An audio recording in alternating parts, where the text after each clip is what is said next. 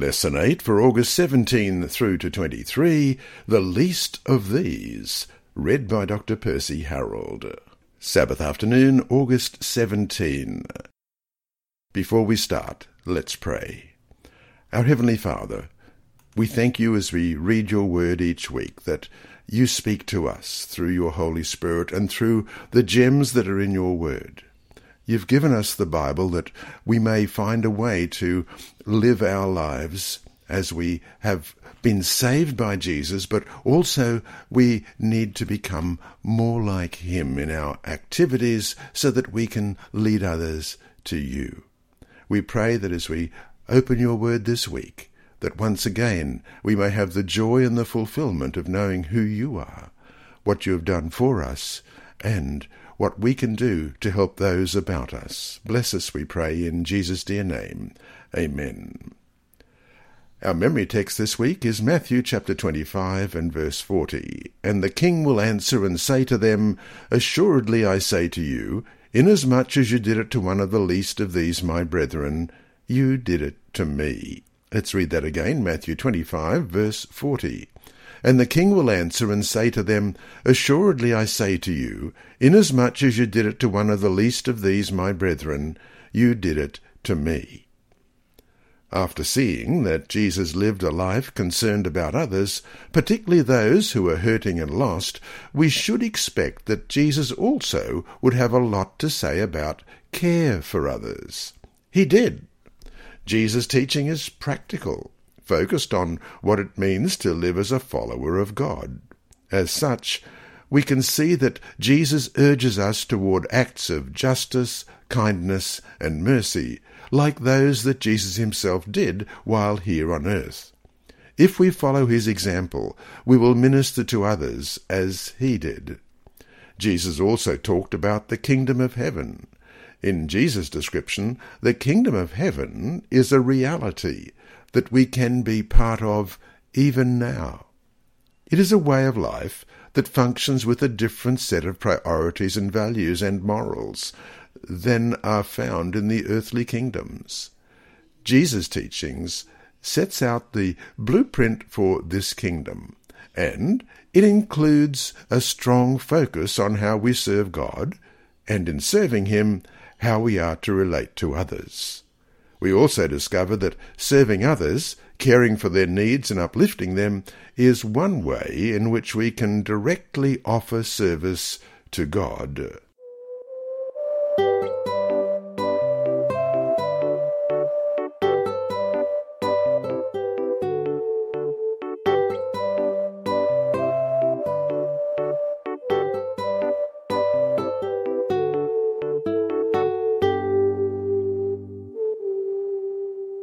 Sunday, August 18.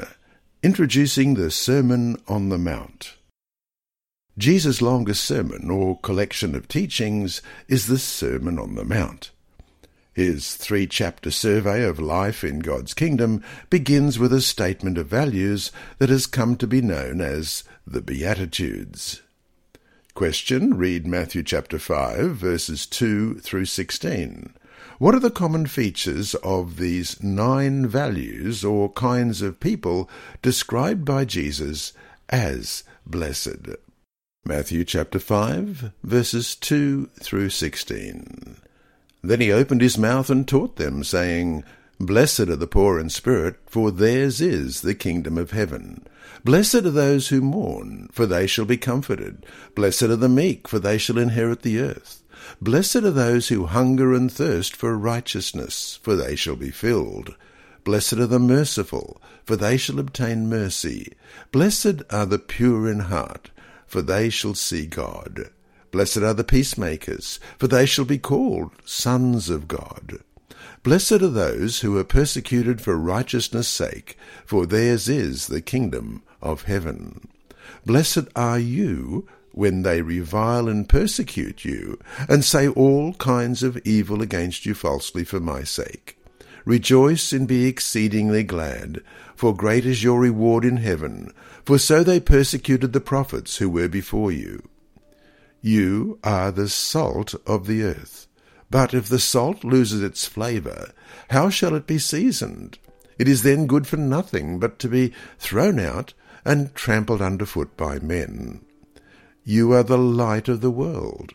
A city that is set on a hill cannot be hidden. Nor do they light a lamp and put it under a basket, but on a lampstand, and it gives light to all who are in the house. Let your light so shine before men that they may see your good works and glorify your Father in heaven. Along with the deep spiritual application of these words, we must not miss the practical reading of them as well. Jesus talked about recognizing the poverty in ourselves and in the, our world. He also talked about righteousness, translated as justice in some Bible versions, humility, mercy, peacemaking, and purity of heart. We should take note of the practical difference that these qualities will make in our lives and in our world when they are lived out. Such a practical reading is emphasized in Jesus' following statements, in which he urged his disciples to be salt and light in the world, as we read in verses 13 through 16. When used appropriately, salt and light are to make a difference in the context in which they are added. Salt brings out flavours as well as preserves the food it is added to. It is symbolic of the good that we should be for those around us. Similarly, light pushes back the darkness, revealing obstacles and hazards, making a house or city safer, and providing a point to navigate by even when some distance away. Like a light on a dark night, Jesus said in verse 16, Let your light shine before others, that they may see your good deeds and glorify your Father in heaven. Both these salt and light symbols point us to the responsibility of disciples to influence and improve the lives of those around them. We are salt and light when we live lives that mourn appropriately, have purity of heart, practice humility, show mercy, make peace, and endure oppression. So Jesus begins this sermon with the call to embody these sometimes undervalued values of his kingdom. And to finish today, in what ways does your church community work as salt and light in your community? How is your community a better place because your church is at work there? On the other hand, if you were to disband, what difference would it make in your community?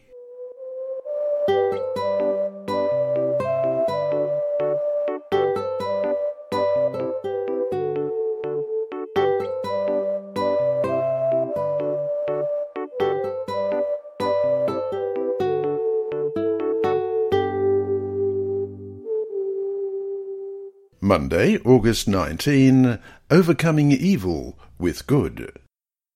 When we consider the teaching of Jesus, it is worthwhile to keep in mind the people he was talking to and the circumstances in which they lived. Jesus had begun to attract large crowds of people from the regions where he had ministered, as we'll see in Matthew chapter 4, verse 25, Great multitudes followed him from Galilee and from Decapolis, Jerusalem, Judea, and beyond the Jordan. And the following verse in chapter 5, verse 1 And seeing the multitudes, he went up on a mountain, and when he was seated, his disciples came to him. Most were common people living under the imperial rule of the Roman Empire, but some were the Jewish rulers and religious leaders. The existence of the common people was difficult. They had few choices for their own lives, burdened by heavy taxation and weighed down by religious tradition.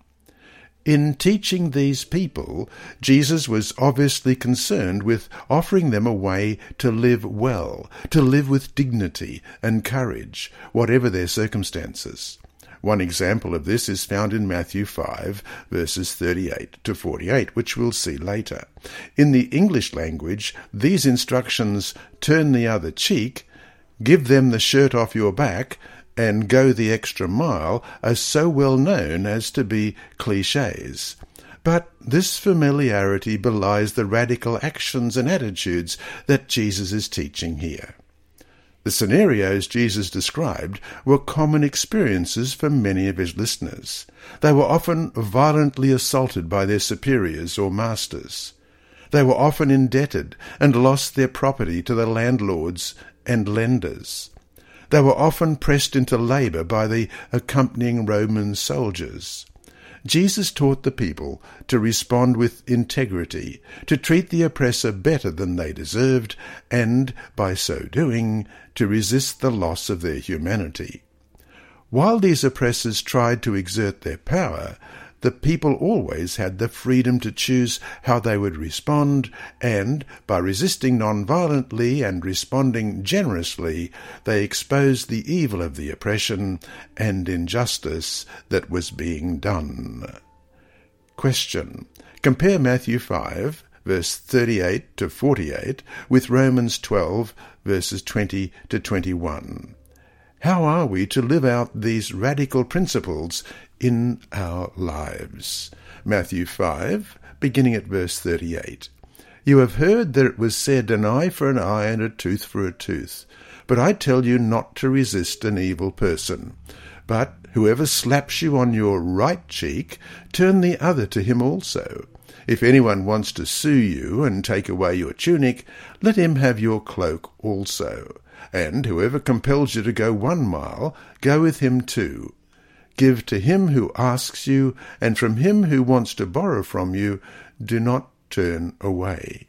You have heard that it was said, You shall love your neighbour and hate your enemy. But I say to you, love your enemies, bless those who curse you, do good to those who hate you, and pray for those who spitefully use you and persecute you, that you may be sons of your Father in heaven. For he makes his sun rise on the evil and on the good, and sends the rain on the just and on the unjust. For if you love those who love you, what reward have you? Do not even the tax collectors do the same? And if you greet your brethren only, what do you do more than others? Do not even the tax collectors do so? Therefore you shall be perfect, just as your Father in heaven is perfect. And Romans chapter 12, beginning at verse 20. Therefore, if your enemy is hungry, feed him. If he is thirsty, give him drink, for in so doing you will heap coals of fire on his head. Do not be overcome by evil, but overcome evil with good. To finish today's lesson, Jesus summarized all the law and the prophets, all of the sacred writings we often describe as the Old Testament, in a simple principle that has come to be known as the Golden Rule. Matthew 7:12 So in everything do to others what you would have them do to you. In what ways right now can you make an effort to do what he commands us here, regardless of the cost?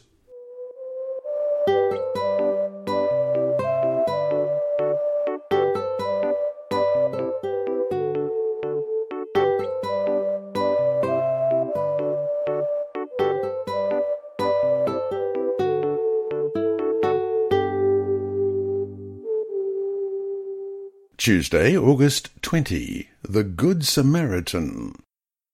Question. Read Luke chapter 10, verses 25 to 27. The lawyer who questioned Jesus offered a standard summary of the Old Testament commands for living a life acceptable to God. How are these two commands linked? Luke 10, beginning at verse 25. And behold, a certain lawyer stood up and tested him, saying, Teacher, what shall I do to inherit eternal life? He said to him, What is written in the law? What is your reading of it? So he answered and said, you shall love the Lord your God with all your heart, and with all your soul, and with all your strength, and with all your mind, and your neighbour as yourself. When Jesus was questioned, he often concluded his answers with an outcome quite different from what the questioner was seeking. In response to the instruction in Leviticus 19:18 to love your neighbor as yourself, it seems many of the religious people of his day had spent much time and energy debating the extent and limits of this neighbor principle. Jesus had already sought to expand his followers' understanding of this term, urging them not only should they love their neighbours, but they should do good to everyone. In Matthew 5:44 and 45 but I tell you love your enemies and pray for those who persecute you that you may be children of your father in heaven. He causes his sun to rise on the evil and the good and sends rain on the righteous and the unrighteous but when an expert in religious law sought to test Jesus, he fell back on the much debated question who is my neighbour? in Luke 10, verse 29. In response, Jesus told the story of the Good Samaritan. But the ultimate response to the lawyer's question was not to define the neighbour terminology. Instead, Jesus said, in effect, Go and be a neighbour to anyone who needs your help as we read in Luke 10, verses 36 and 37, which brings us to our question. Read Luke 10, 30 to 37. What is the significance of the contrast Jesus makes between the three characters who see the man on the side of the road needing their help? Luke 10, verses 30 to 37. Then Jesus answered and said, A certain man went down from Jerusalem to Jericho and fell among thieves, who stripped him of his clothing, wounded him, and departed, leaving him half dead. Now, by chance, a certain priest came down that road, and when he saw him, he passed by on the other side. Likewise, a Levite, when he arrived at the place, came and looked and passed by on the other side. But a certain Samaritan, as he journeyed, came where he was, and when he saw him, he had compassion. So he went to him and bandaged his wounds, poured on oil and wine, and he set him on his own animal, brought him to an inn, and took care of him. On the next day, when he departed, he took out two denarii, gave them to the innkeeper, and said to him, Take care of him, and whatever more you spend, when I come again I will repay you. So which of these three do you think was neighbour to him who fell among the thieves? And he said, He who showed mercy on him. Then Jesus said to him, Go and do likewise. As was common in Jesus' teaching, his harshest criticism was aimed at those who claimed to be religious but showed little concern for the suffering of others. Ellen White writes in The Desire of Ages, page 497, In the story of the Good Samaritan, Christ illustrates the nature of true religion. He shows that it consists not in systems, creeds, or rites, but in the performance of loving deeds, in bringing the greatest good to others, in genuine goodness. End of quote. In Jesus' teachings, he points to an outsider, someone considered unfaithful to God, to demonstrate what the call of God is to all who claim to be his followers. Like his first hearers, when we come to Jesus asking what we need to do to inherit eternal life, he ultimately instructs us to go and be a neighbour to anyone in need.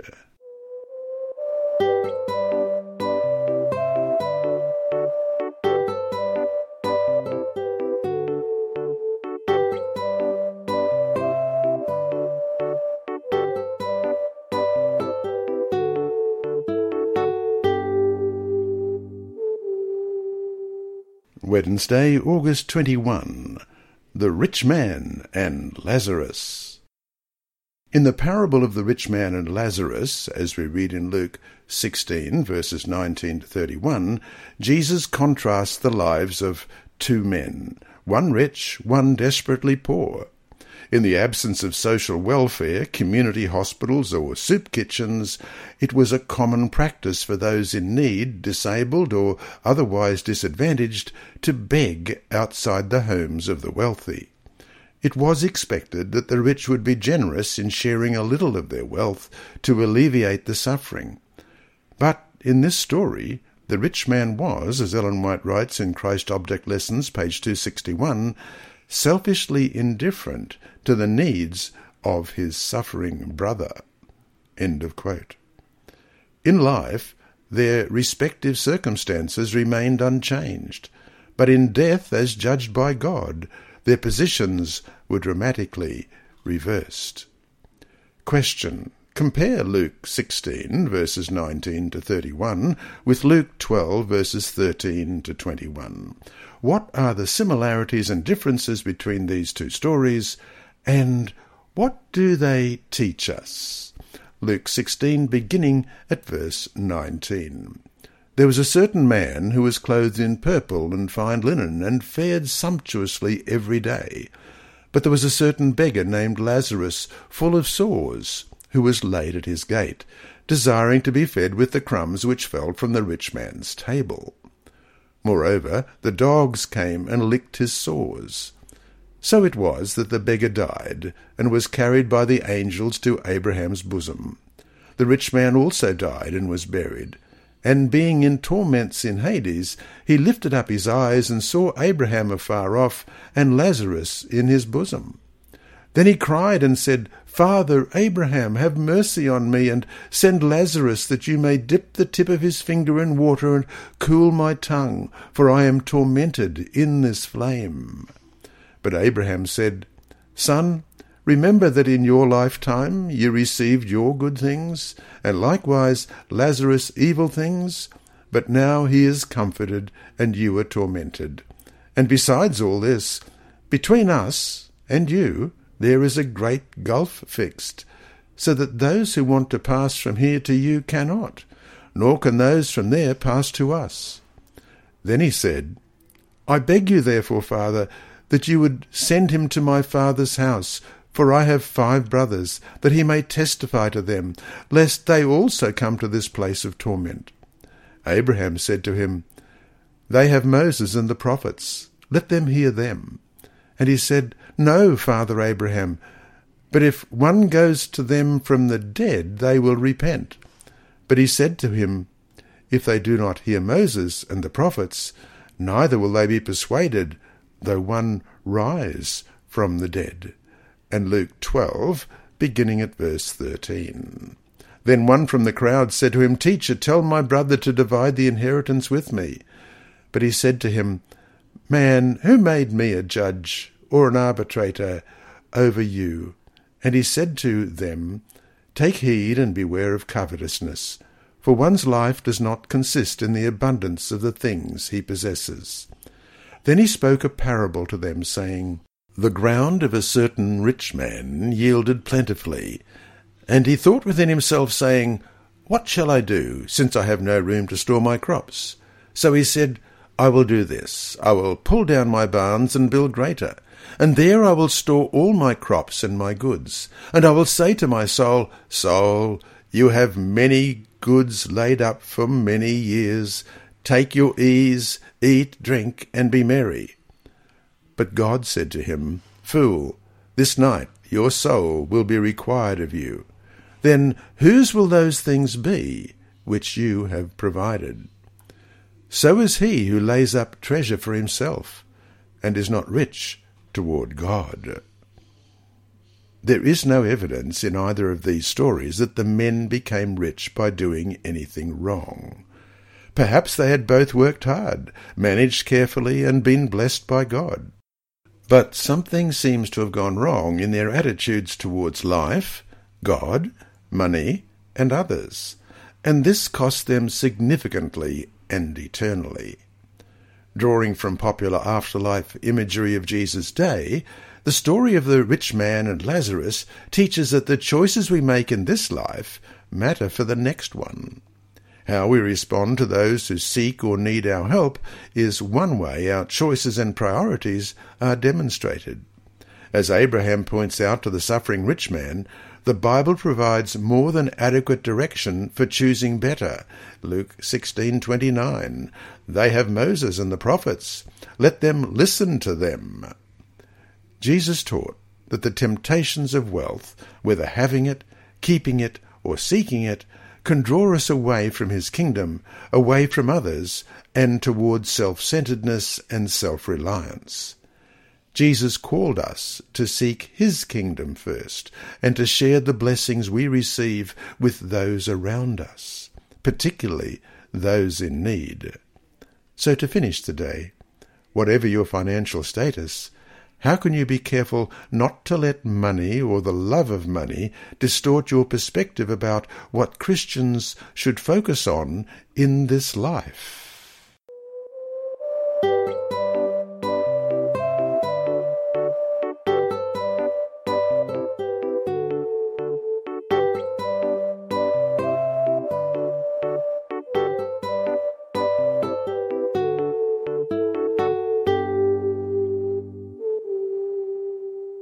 Thursday, August 22. The least of these.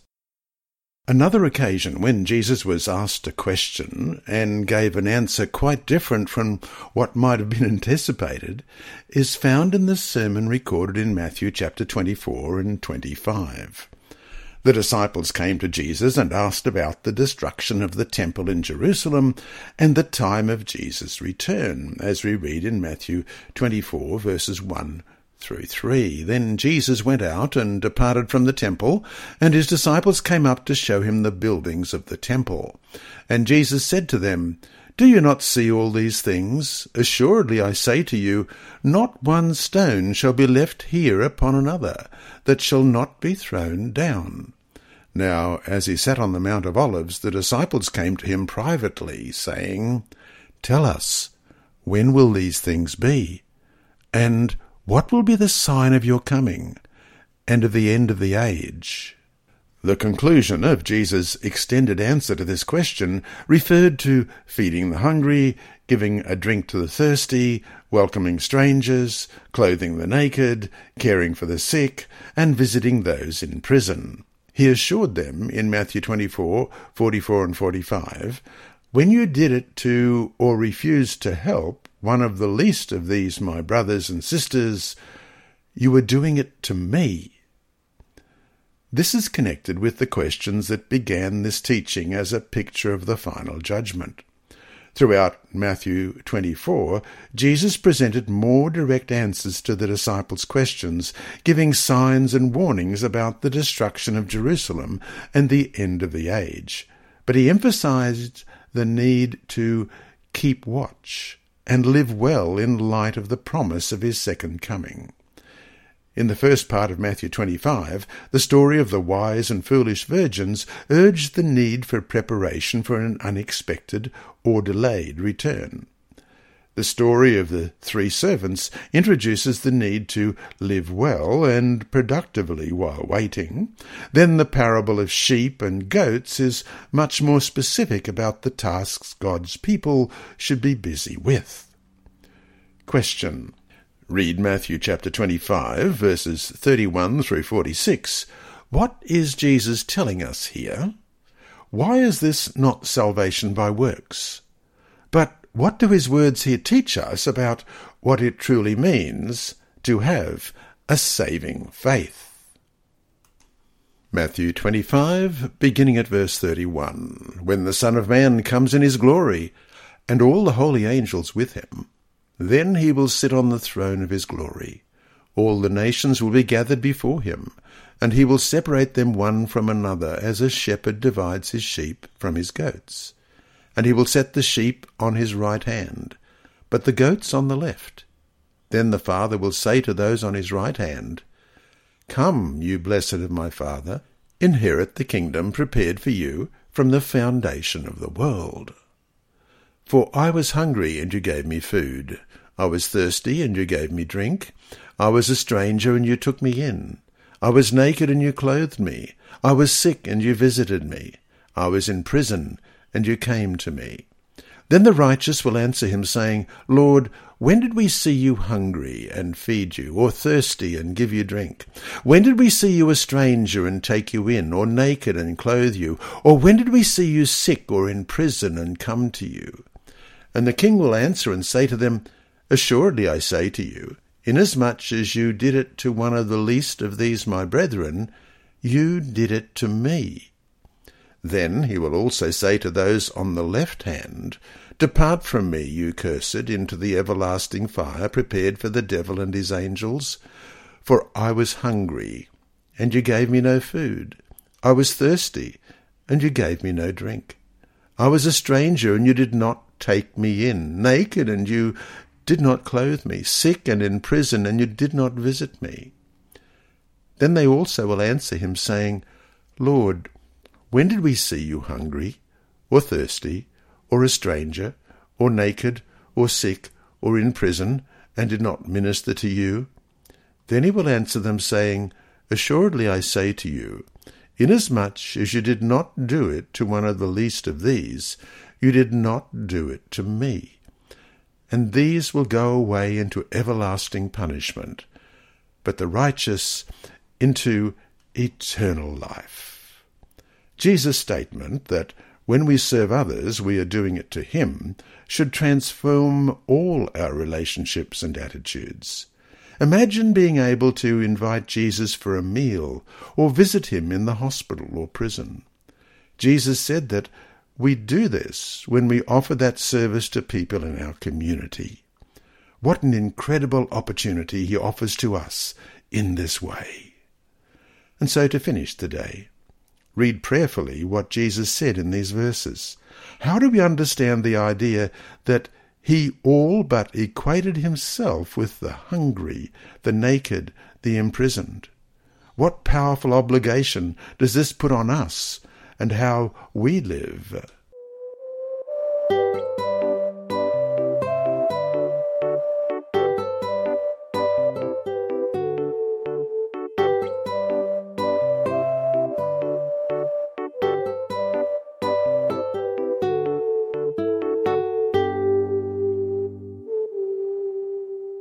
Friday, August 23. From the book Thoughts from the Mount of Blessing, page 42, we read Christ tears away the wall of petition, the self love, the dividing prejudice of nationality, and teaches a love for all the human family. He lifts men from the narrow circle that their selfishness prescribes.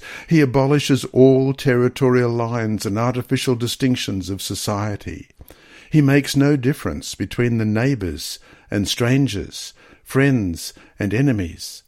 He teaches us to look upon every needy soul as our neighbour and the world as our field. And from the same book, page 136 and 137. The standard of the Golden Rule is the true standard of Christianity. Anything short of it is a deception. A religion that leads men to place a low estimate upon human beings, whom Christ has esteemed as such value as to give himself for them, a religion that would lead us to be careless of human needs, sufferings, or rights, is a spurious religion. In slighting the claims of the poor, the suffering, and the sinful, we are proving ourselves traitors to Christ. It is because men take upon themselves the name of Christ, while in life they deny his character, that Christianity has so little power in the world. And that brings us to our three discussion questions for this week. 1. Which is your favourite of the passages studied this week, and why? 2. Look at what Ellen White wrote about how a faith that would lead us to be careless of human needs, sufferings, or rights is a spurious religion. Why must we be careful to avoid the easy trap of thinking that because we have the truth, which we do, nothing else matters? 3. How do the verses in Thursday's study show us what having the truth also entails? So to summarize this week's lesson, Jesus' teachings set out a different way of living for those who are citizens and agents of the kingdom of God. Building on the foundation of the Old Testament scriptures, he echoed and broadened the focus on caring for the poor and oppressed, emphasizing that his followers will live as people of compassion and mercy while they wait for his return.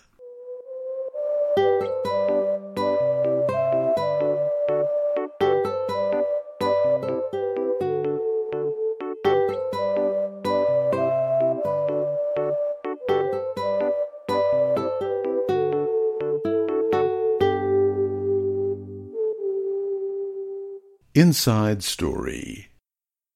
Our mission story this week is titled Doctor Demands Abortion, and it's by Andrew McChesney of Adventist Mission. Dina, a 60 year old grandmother living in the Soviet Union, prayed every morning, Lord, send me someone who I can tell about you. One day, Dina noticed a pregnant woman as she waited at the bus stop in Petropavlovsk, Kamchatsky. Are you expecting? she asked. The woman, Lyuda Savstina, began to weep. She was expecting a son, but the physician had insisted that she have an abortion. The doctor said that if I try to have this child, he will be stillborn, and I will die, she said. Dina comforted the woman and invited her to visit her house church on Sabbath. Lyuda n- had never attended church, but agreed to go. On Sabbath, Dina and Lyuda joined twelve other church members listening to Pastor Yakov Kulikov preach about God's faithfulness. Afterward, Lyuda shared her dilemma with the pastor. He encouraged her to trust God and he prayed for her. On Monday, Lyuda told the doctor that she would keep the baby. Have you gone mad? the doctor said. When he couldn't sway Lyuda, he summoned her husband Vladimir. Later at home, Vladimir scolded Lyuda. Are you so selfish that you are willing to die and leave your daughter without a mother? he said. I will keep this baby, Lyuda replied. I trust in God. Who is this God that you were talking about? he asked. There is no God. The next Sabbath, Lyuda returned to church, and the next Sabbath. Soon she was baptized. The doctor turned out to be wrong. The baby was born alive, and Lyuda did not die. Little Sergi, however, was sickly and suffered seizures. One day, Sergi suffered a severe seizure. His breathing stopped for ten seconds. Twenty seconds. His lips turned blue. Lyuda fell to her knees, crying, Lord, you gave life to this boy. Please don't take it away. Her husband rushed into the room. Come here and pray, Lyuda told him. We need your faith too. Vladimir sank to his knees. Lord, I believe, he cried. At that moment, the baby began to breathe. The whole family became Adventist, and Sergei, now in his forties, remains a faithful church member to this day, said Pastor Kulikov, 66, who retired after 41 years of ministry and lives in Podolsk, south of Moscow. Why did this family become Adventist? The reason is that an elderly woman prayed every morning, Lord, send someone who I can lead to you today, said Pastor Kulikov pictured left. There is power in this prayer, he said. You have been listening to a reading of the Adult Sabbath School Bible Study Guide by Dr. Percy Harrold from Queensland, Australia. This service is brought to you by Hope Channel, the Sabbath School Department, and Christian Services for the Blind. Remember, God is always faithful.